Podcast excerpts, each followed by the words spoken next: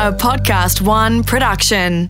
On the evening of November 16, 2005, John Aloisi walked towards the penalty spot with the nation's hopes resting on his shoulders.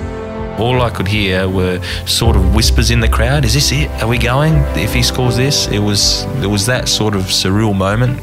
This was a moment many people thought would end in failure again. I'm thinking derail. Everyone's thinking derail because it's happened too many times before.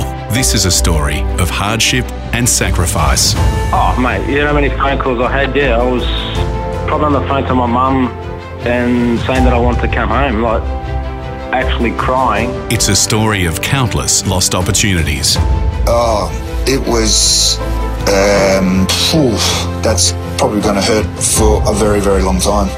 This is the story of one kick, one moment. Here's Aloisi for a place in the World Cup.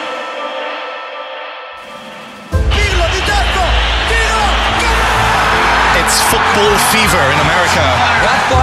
রাত পোহালে রোমাঞ্চের হাতছানি football মাঠে Brazil আর্জেন্টিনার লড়াই vous avez dit, il y avait le corner qui venait, il y a eu deux corners et c'est le doublé de Zinedine Zidane. Juste del secondo tempo. Proprio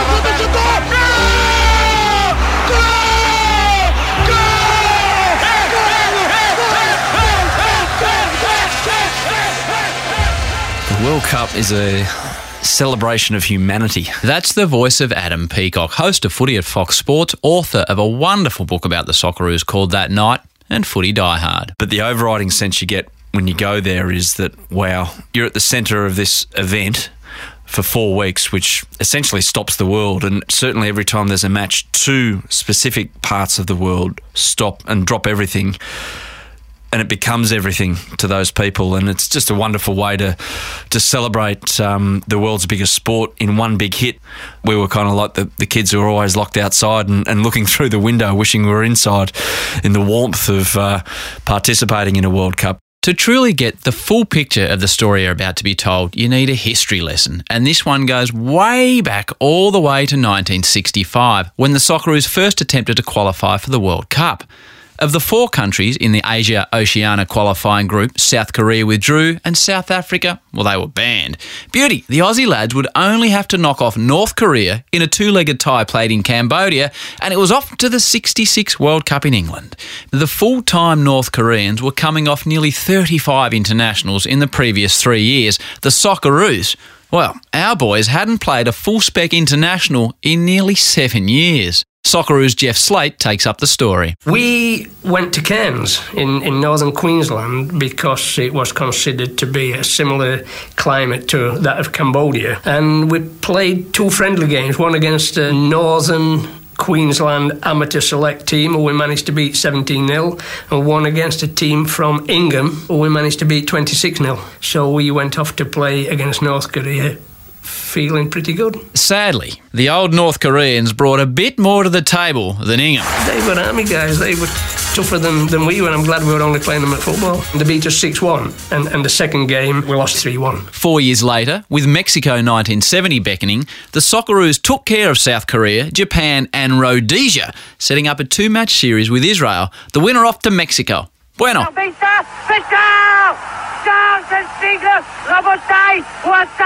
That goal gave Israel the first leg at home. They then drew with the Socceroos in Sydney. Inside the final three minutes, Watkiss traps the ball and side puts a shot to score the equaliser. But Australia fails to add to their tally, and it's a one-all draw.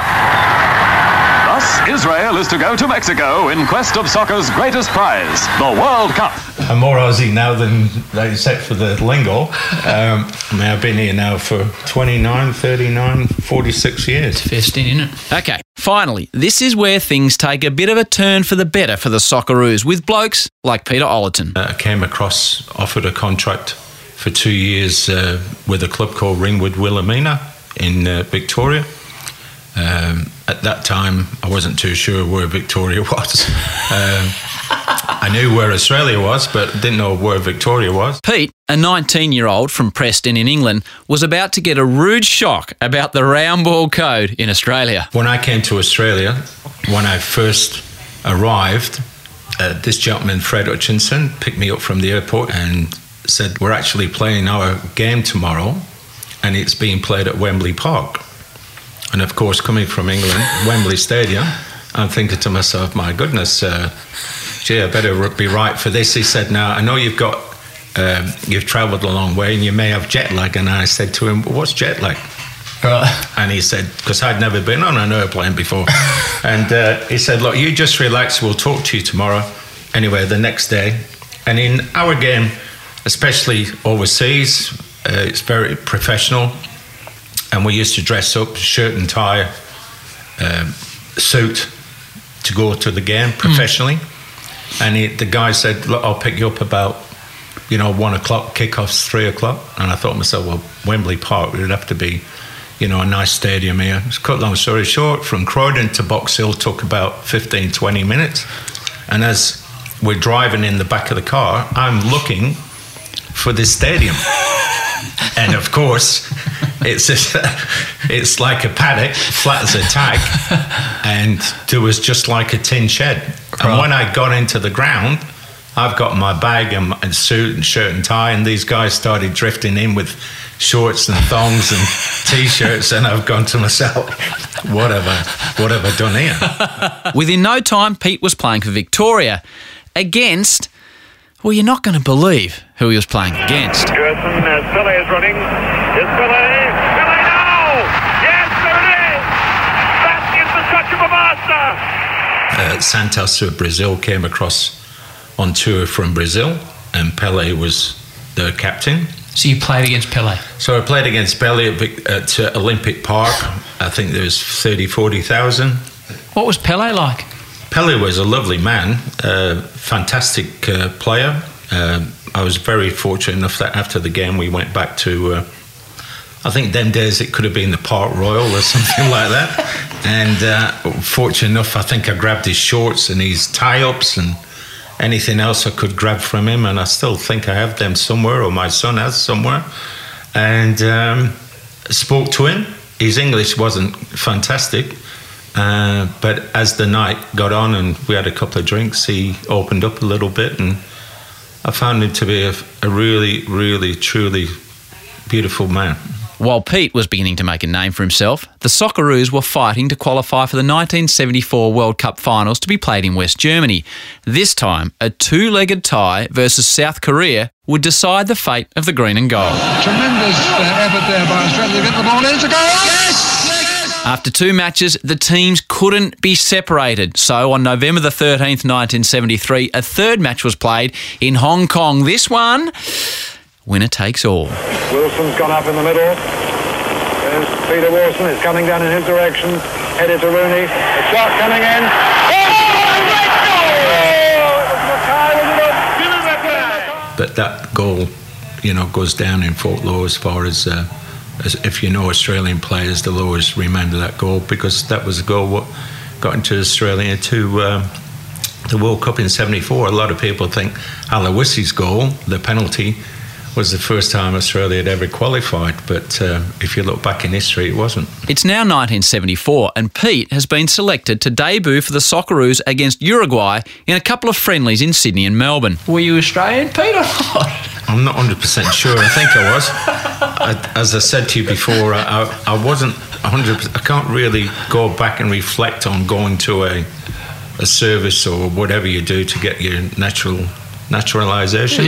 Hmm, different times, obviously. Nevertheless, in the second leg of the friendlies at the SCG, Pete scored an absolute corker. I am talking a genuine super goal. I actually picked the ball up in just outside our penalty spot and ran all the full length of the ground and took it round the keeper and put it back in the back of the net, which made it 2 0. Now you're going to see one of the most amazing goals you've seen in international. There goes Ollerton away. There's the Uruguayan goalkeeper in the centre circle. And Ollerton can hardly believe his luck as he runs the whole length of the field.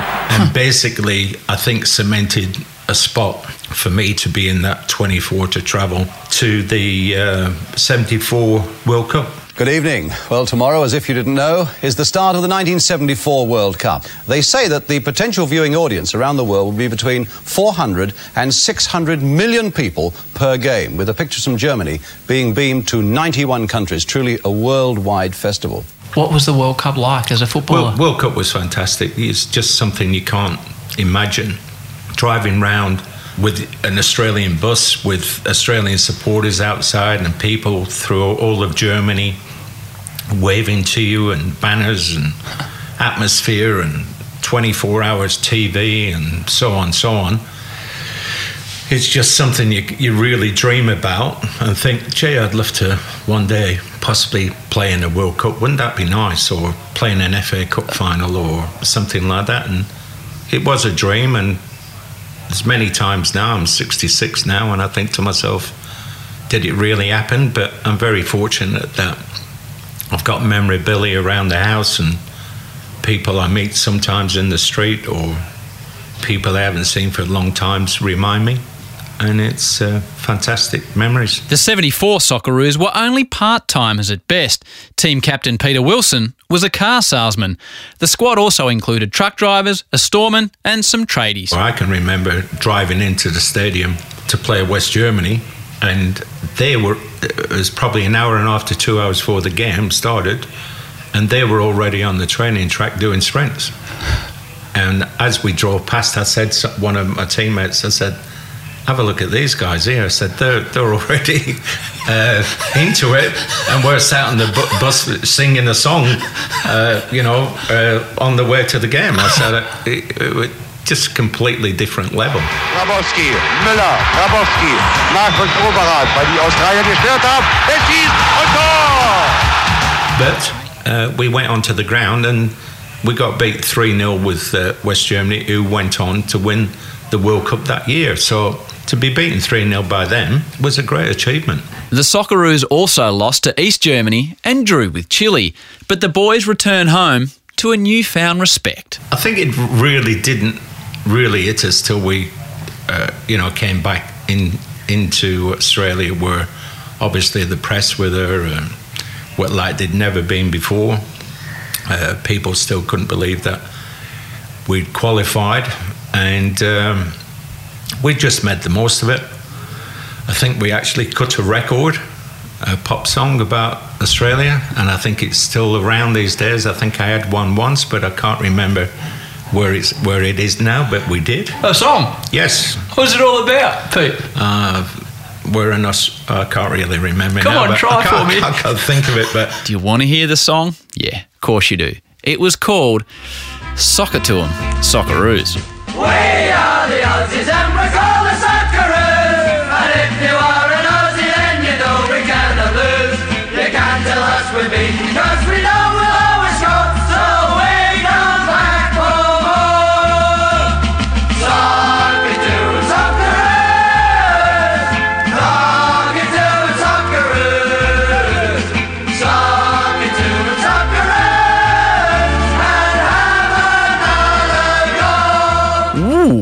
lucky those boys could play footy. So after 74, you're on the plane home thinking, well, I'll be at another World Cup. The Socceroos will be at the next World Cup. Definitely. Um, I thought it was a great opportunity for Australia and the country to kick on, maybe invest some money into the game, and um, hopefully improve the standards. There was then this expectation in Australian football that it's just going to happen every time now, and, and we'll just get to every World Cup and uh, we'll be right, and the game will grow that way. It didn't quite work out like that. So, this is when our Socceroos history lesson becomes a painful one. It's full of near misses, disasters, stuff ups, and heartbreak, and lots of it. So I went to the next level and went for the 78 World Cup. Now we we finished up um, losing in Iran in front of 100,000 people 1 0.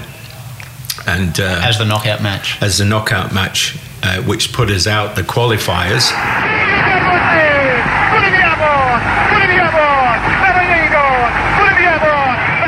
So 1978 we missed. 1981, 82 was one of those ones which we just stuffed up. We played New Zealand in a in a game at the SCG that they needed to win. They bottled it. New Zealand beat us. They made Spain 1982. We missed out. The header in the back of the net. 2 0. New Zealand 2 0. Uh, 1985, in order to qualify for Mexico 86 against Scotland, we wanted to play. We had to play home and away to beat Scotland, and they had Alex Ferguson actually as their their boss um, as well, and they had some superb players in their midst at that time. Kenny Dalglish played the first leg over there in Scotland. Tonight at Hampden Park, we're not looking for saves, but goals as Scotland aim to build a big lead in their World Cup playoff with Australia. A big Scotland lead in the first leg of their playoff against an Australian side unbeaten in six World Cup games so far, having conceded just two goals. There's a touchdown, McAvennie. He's done it. It's there, the second one. Brilliantly. Oh, yes. What about it? Scotland are now two up.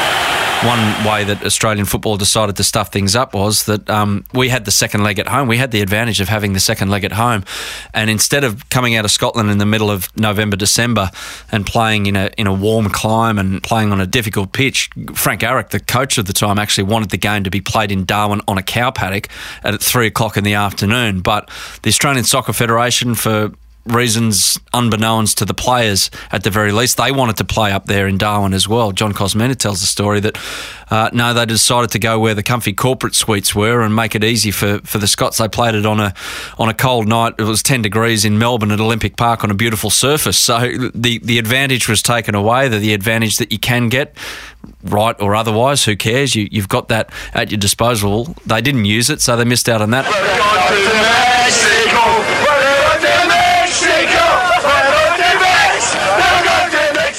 89, a match we should have won against Israel at the Sydney Football Stadium, stuffed that up. Trouble here. Eli Ohana can put this one away, and he will. The Israelis are leading. The 40,000 here is going to be stunned. Okay, okay, okay. Enough disasters for a while. In the words of Aussie songwriter Paul Kelly, in the hour of greater slaughter, the great avenger is being born. My dad was born in Italy. Right. His uh, his dad came over. I'm pretty sure in the the 50s, uh, four years before my old man and the rest of the family came out. Um, to yeah, just make enough money to, to bring him out. And, So he wouldn't uh, have seen his kids for four years? Yeah, four years. That's the voice of John Aloisi, born in Adelaide, Australia, in February 1976. Do you remember your first competitive game under under what? What would you have been? Oh, it would have been. Uh, I reckon it was. I would have been five, and I'm not sure if it was under sevens because I don't think they had under fives back then. Right. Um, but I remember I was more of a defender when I started playing, um, and then slowly, slowly I moved up the pitch. Howie. Hey, Tone, how are you? I'm good. How are you? Also born in Adelaide, Tony Vidmar. There was always a um, uh, an oval or a small piece of grass that we actually had our own mini World Cup. That small little oval launched Tony on quite the journey. All right, so this is a test. Okay, I could fail this. uh, Adelaide City, Germinal Ekeren, uh, NAC Breda, Glasgow Rangers, Middlesbrough, Cardiff City, Central Coast Mariners. Whew, fair list of clubs, isn't it? Impressive. Hang on a minute though. I'm skipping ahead. It's time I introduce you to a gentleman by the name of Mark Bresciano, who was born in Melbourne in 1980. I started playing at a club at the age of five, and that would have been with my older brother. Not sure, maybe the my father, obviously being Italian and football being the number one sport in his country, so maybe the passion came from him. Do you recall watching World Cups as a young bloke? Yeah, Which World Cups can you recall? all of them. Um, so Italy was my team, and I used to get up early in the mornings and you know watch it with my father, my brothers, and always having mates over watching the game together. And like growing up as a kid, I never saw Australia in the World Cup, so I couldn't even dream of playing in the World Cup because you know I never had that image or seen other Australians doing it. So that was way out of my. Well, it wasn't even a thought. I don't think you know growing up as a kid. John Aloisi, on the other hand, well, Johnny could picture it. It was junior school. It was very early on. It might have even been year three. We had to write um, down um, what we wanted to be when we get older, and and uh, and put it in a vault, and they buried it. And I'd Oh, love to know. time capsule. Yeah, time capsule. Yeah. So I'd love to know where that is. But I um, I actually remember writing that I'm going to be a professional soccer player, and uh, and then year five I got uh, that probably arrogant about it that I thought that's it, that's my life. That I, at the end of the, the school year, I signed a, a paper and gave it to the teacher. I said, keep this because one day it will be uh, worth a bit of money. In grade five, you're dishing out autographs, Johnny. John, Mark, and Tony, they all had brothers, and looking back now, you'd presume that they were standout juniors, best in the team, best in their club, that sort of thing. Turns out, though, the boys weren't even the best in their respective families. Some guys are standouts at junior level. Were you a standout or not? Don't be modest if you were. No, I, I won't be modest like this. No, you wouldn't have picked me to have any football career. Like, I think even just between us three, because I had uh, two brothers, I probably had the least um, ability at, at, a younger age. My brother was more of a natural, uh, yeah, um, player, and, and and with most sports, my brother was pretty. He, as a cricketer, he was a better batter.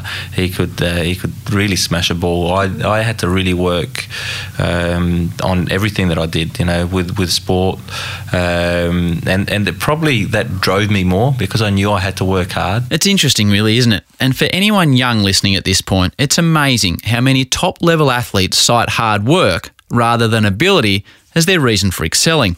Anyway, I digress. Back to it. Growing up, the boys, especially John, were learning some pretty harsh lessons. Lessons that would hold enormous ramifications for the game in Australia. You're going to shake your head at this one. Were you ever involved in penalty shootouts as a young kid? Yeah, I was. it was. I was uh, 14, um, involved in under 17 cup game with Adelaide City. Yep. So a lot of the boys were older than me, and um, but uh, you know I still was friends with them because I played with them the whole year, and uh, we made the quarterfinals. Uh, it was penalty shootout, and I was taking the fifth penalty, and uh, I remember that well because huh. from the halfway line to the penalty spot, I was shaking my legs. I felt felt like jelly, uh, but it was a penalty to stay in um, and not to to actually win it. And uh, and I remember putting the ball down, going back to the 18 yard box, lining up, and and I had my sort of my run up but I, you know, hadn't practiced that many penalties, and I hit the ball, and, and I heard a loud bang, but it was the advertising boards at the side of the goal, so I missed the goal completely.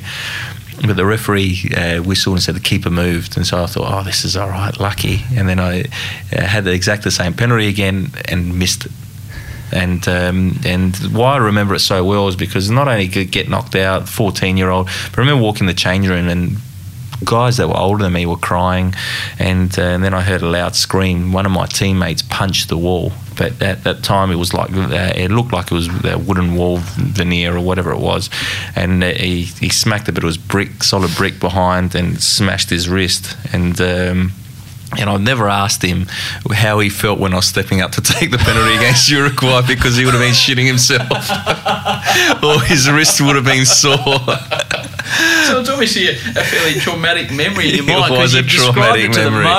It was a traumatic memory, and if I speak to those players, they they would remember it as well because you know uh, when junior uh, soccer, there was uh, you know you're playing with your mates yeah. virtually, and uh, so uh, winning things at that level and that age is is such a big big thing. Um, huh. But uh, you know, I was that devastated about it that uh, I said to myself, "That's never going to happen again." That uh, if I ever get put in that position, I'm going to make sure that you know I score, and um, and to do that, I made sure I was prepared, and uh, and you know, looking back now, I could have gone the other way and gone. I'm never going to take a penalty again. I know, I know. The things that could have been, it makes you shake your head, doesn't it?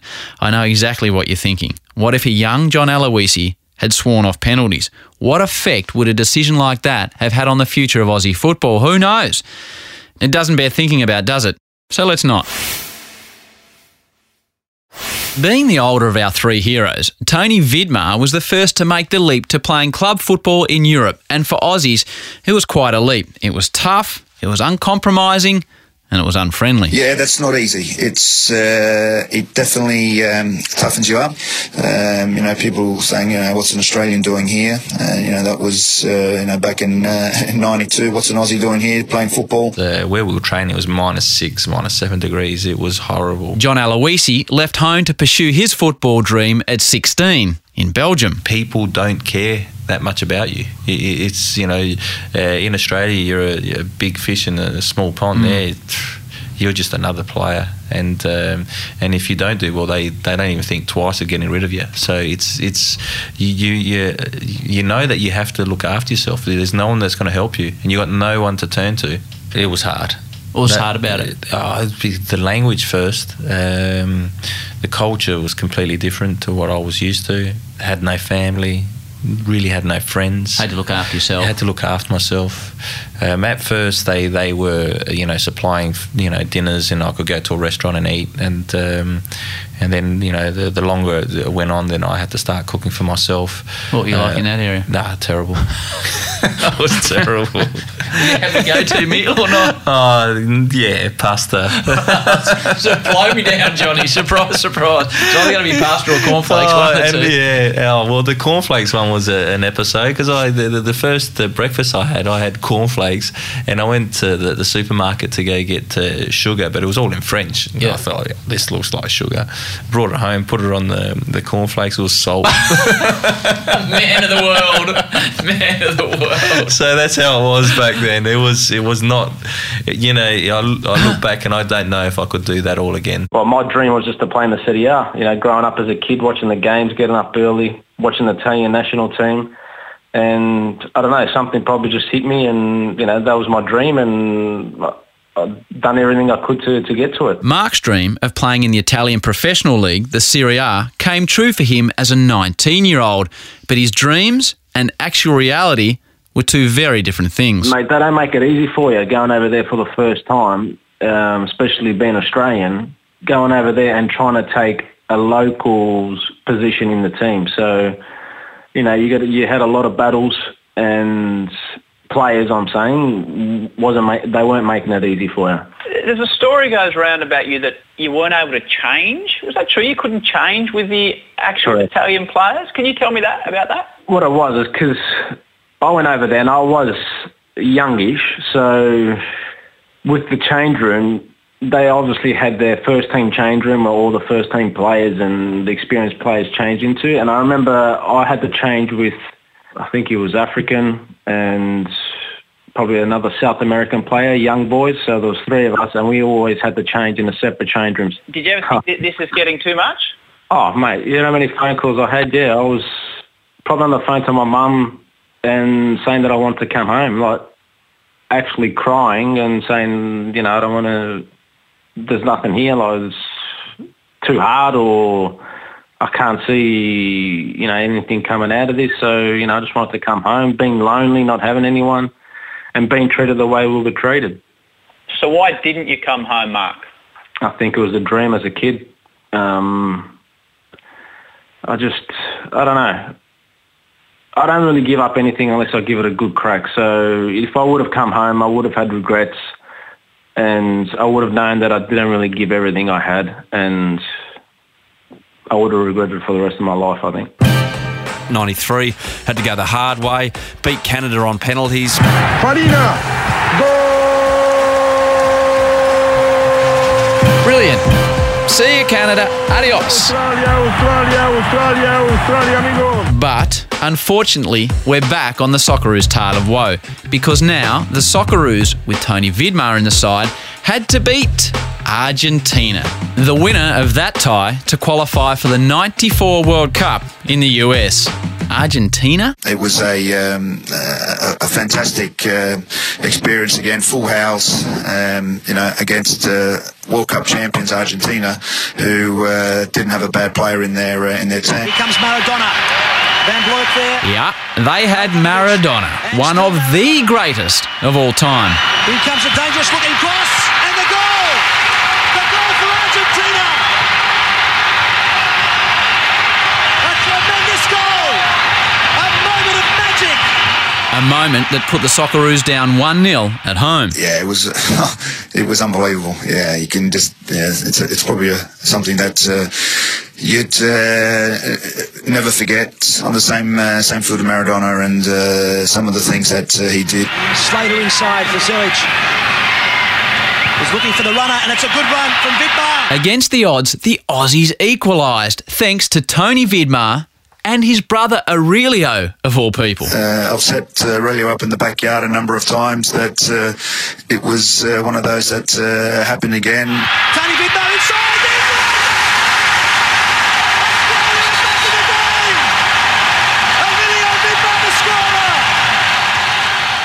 Yeah, that was a, uh, a great night for the family as well, and a, an assist and a goal scorer. But, yeah, there's always a but in this story. The Socceroos then had the away leg in Buenos Aires. La Argentina frente a Australia. El capitán Maradona. Balbo está en el área. Este es Batistuta.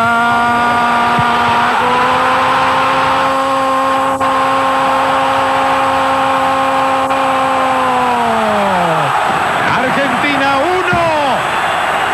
Australia 0. So, I guess you don't really need to speak Spanish to understand that lot. Maradona was a hero once again. Maestro. Gracias. Gracias, Diego. You just knocked the Socceroos out at the final hurdle again. And then 97, less said about that, the better. The uh, the Iran match at the MCG. 1997, Iran, the MCG. Not good. Not good at all. In fact, for mine, one of the worst nights in the history of Australian sport ever. You've been patiently listening to some of the previous disasters to before the Socceroos. Well, this one, this one is a full-scale bloody catastrophe. There is one place left. It will be filled by Iran or Australia. Tehran, Iran, 128,000 people in the house. This is the good part of the story. The chance here for Kewell. A goal for Australia. A brilliant start for the Socceroos. And it's Harry Kewell, the 19-year-old, who has opened the scoring. And the silence that 130,000 people can make is quite stunning here. Now Mahdavikia pulling it across. And it Azizi, the scorer. It's 1-1 here at the Azadi Stadium. And so we get to the return leg at the MCG, the winner to go to France 1998.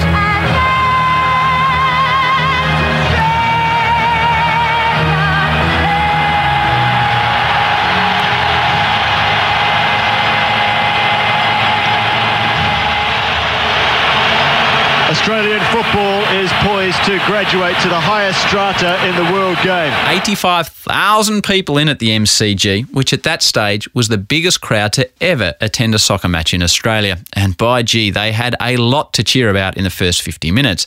Tony Vidmar was playing, John Aloisi was on the bench, and SBS Australia. And by the way, without their help, we couldn't have told this entire story. SBS, they were doing a wonderful job covering the game. Vidmar will get there first. Supporting quickly is Lazaridis. Vidmar on his own.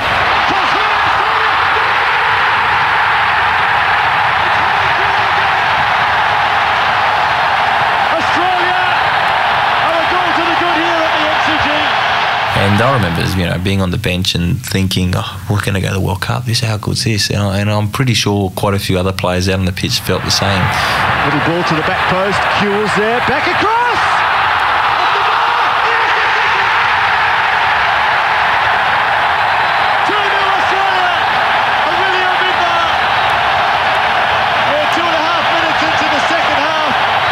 We're well and truly on the way to France now, Paul. And I remember the serial pest coming on the pitch and Peter Hore. Yeah, and jumping on the on the goal and ripping down the net. And now I don't know, and you can't blame an individual, but that did break up that that game. And um, and after that, we weren't the same. Minor altercation from a spectator and the Iranian goal. He did a bit of damage to the netting on the goal there and before the securities grabbed him and inflicted some damage of their own on the intruder. This is good for Australia because it gives them time to for it all to sink in. In fact, it wasn't good. It wasn't good at all. A five minute delay to get rid of the intruder and fix the net. But then even even uh, players amongst that uh, who were on the field were already thinking about um, about France, um, and that was a distraction where we lost our focus and and. We probably got what we deserved in that last 10 minutes. It's easy, given that we've got too much room and time to turn. Ali going through, danger here, Iran forward again.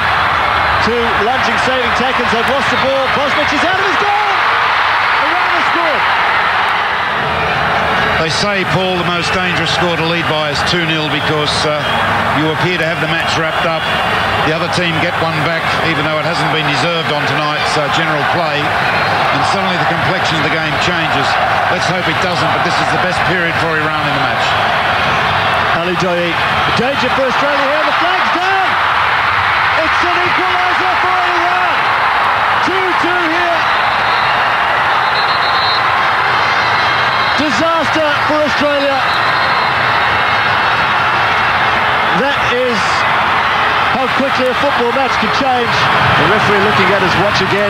The match is over. Heartbreak for Australian soccer. They have been beaten here at the MCG by the away goals rule, the cruelest of fates for the Socceroos. The saddest of moments. Oh, it was. Um, there, there were again. There were a few people uh, upset, probably even more so players who weren't uh, who weren't on the field or who uh, weren't in the squad, um, and it was just complete silence, uh, and just. You, you, I think you just wanted to rewind 90 minutes and, and, and start the game again. Um, complete no one no one was talking. There was no as i said you only could hear from a few disappointed people. They were uh, uh, crying upset um, and just probably realized that you know we just stuffed up on that on that. And you can't take it back. What's happened has happened. Um, and that's probably going to hurt for a very very long time Take us into the rooms. Yeah, I can remember that there was a player in there that was um, that was sobbing that bad that it was it was like someone had died. The late, great Johnny Warren, a champion for the round ball game when it desperately needed a champion in Australia. Johnny summed up the devastation with shattered poignance on SBS. We're all stunned. I'm sure the viewers are too. I mean, it is just so cruel and so unfair, uh, particularly to the boys, but all those people involved and have fought so long to establish our game uh, in this country and to see an Australian crowd tonight appreciate what our game's about and uh, and then to miss out is it's just so sad. I, and uh, for everyone in Australian football, not just the boys, especially them I know, but everyone associated with the game. You know, the Mr. and Mrs. Bosnich has taken their kids to, to the football, the, the, all the things that go into it.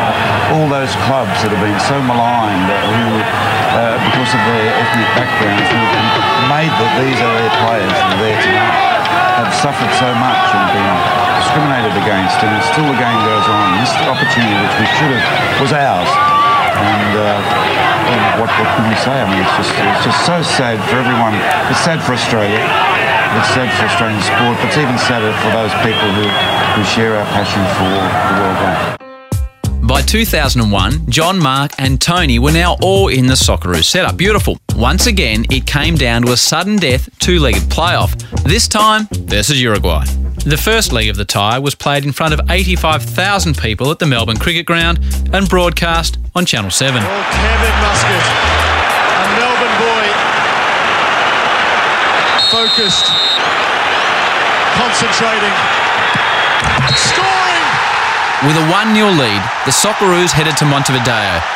Now, you've got to understand, this was a talented, hardened group. Like Mark Bresciano, who was playing for Parma in Serie A at the time, these blokes were used to the hard edge of the professional game. There's weeks you lose, and mate, I'm telling you, you wouldn't even you wouldn't even want to go out of your house and go and have a, a meal at a restaurant. They're just so fanatical, and I guess it's like a religion to them. Week in, week out, you have a good win, you walk down the street, you're a god. The next week you lose, they want to kill you. But nothing, and I mean nothing they'd experienced so far in their careers could have prepared them for what awaited in Uruguay. I was just, it was all, it was scary. Like, you know, we were just coming off the plane for the first time, landing in Montevideo and just having that experience at the airport of trying to hold us up as much as they could at the airport, the bags, the luggage, the boots, just trying to find every excuse just to stuff up our routine, walking out of the airport, getting spat on, having all their fans waiting for us there, booing us, spitting on us, going onto the bus and just, you know, them making noises while we're trying to sleep. I ended up playing with two Uruguayans in uh, at Osasuna, and they told me that they did that. They they paid homeless people to come and abuse abuse us, and so that uh, Did it put you on your heels? It did put us. It did put us on our heels. We we were a bit. Well, what's going on here? The game, once again, did not go as planned. Silva on Murphy. That's how Channel 7 Australia called the first Uruguayan goal. This is how the local broadcaster called it.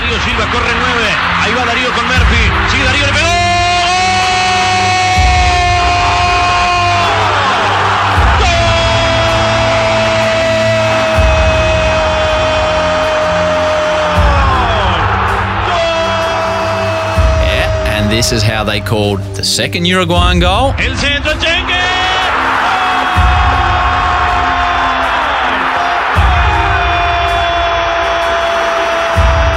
And now the third. La mantiene, la para la para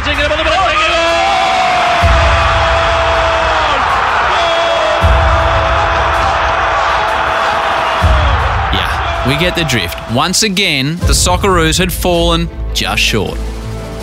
What I personally done, which is probably I haven't told anyone, is I kept one of the match balls. Why? Is because I wanted to remember that feeling, and I didn't want to feel that feeling four years down the track. So I kept that match ball and I just placed it in my room for me just to remember what I went through and what I don't want to go through again. That's the end of part one of the moment featuring the Socceroos. Now, admittedly, it's been a pretty tough story so far, but don't worry, things are about to get better when you join us for part two.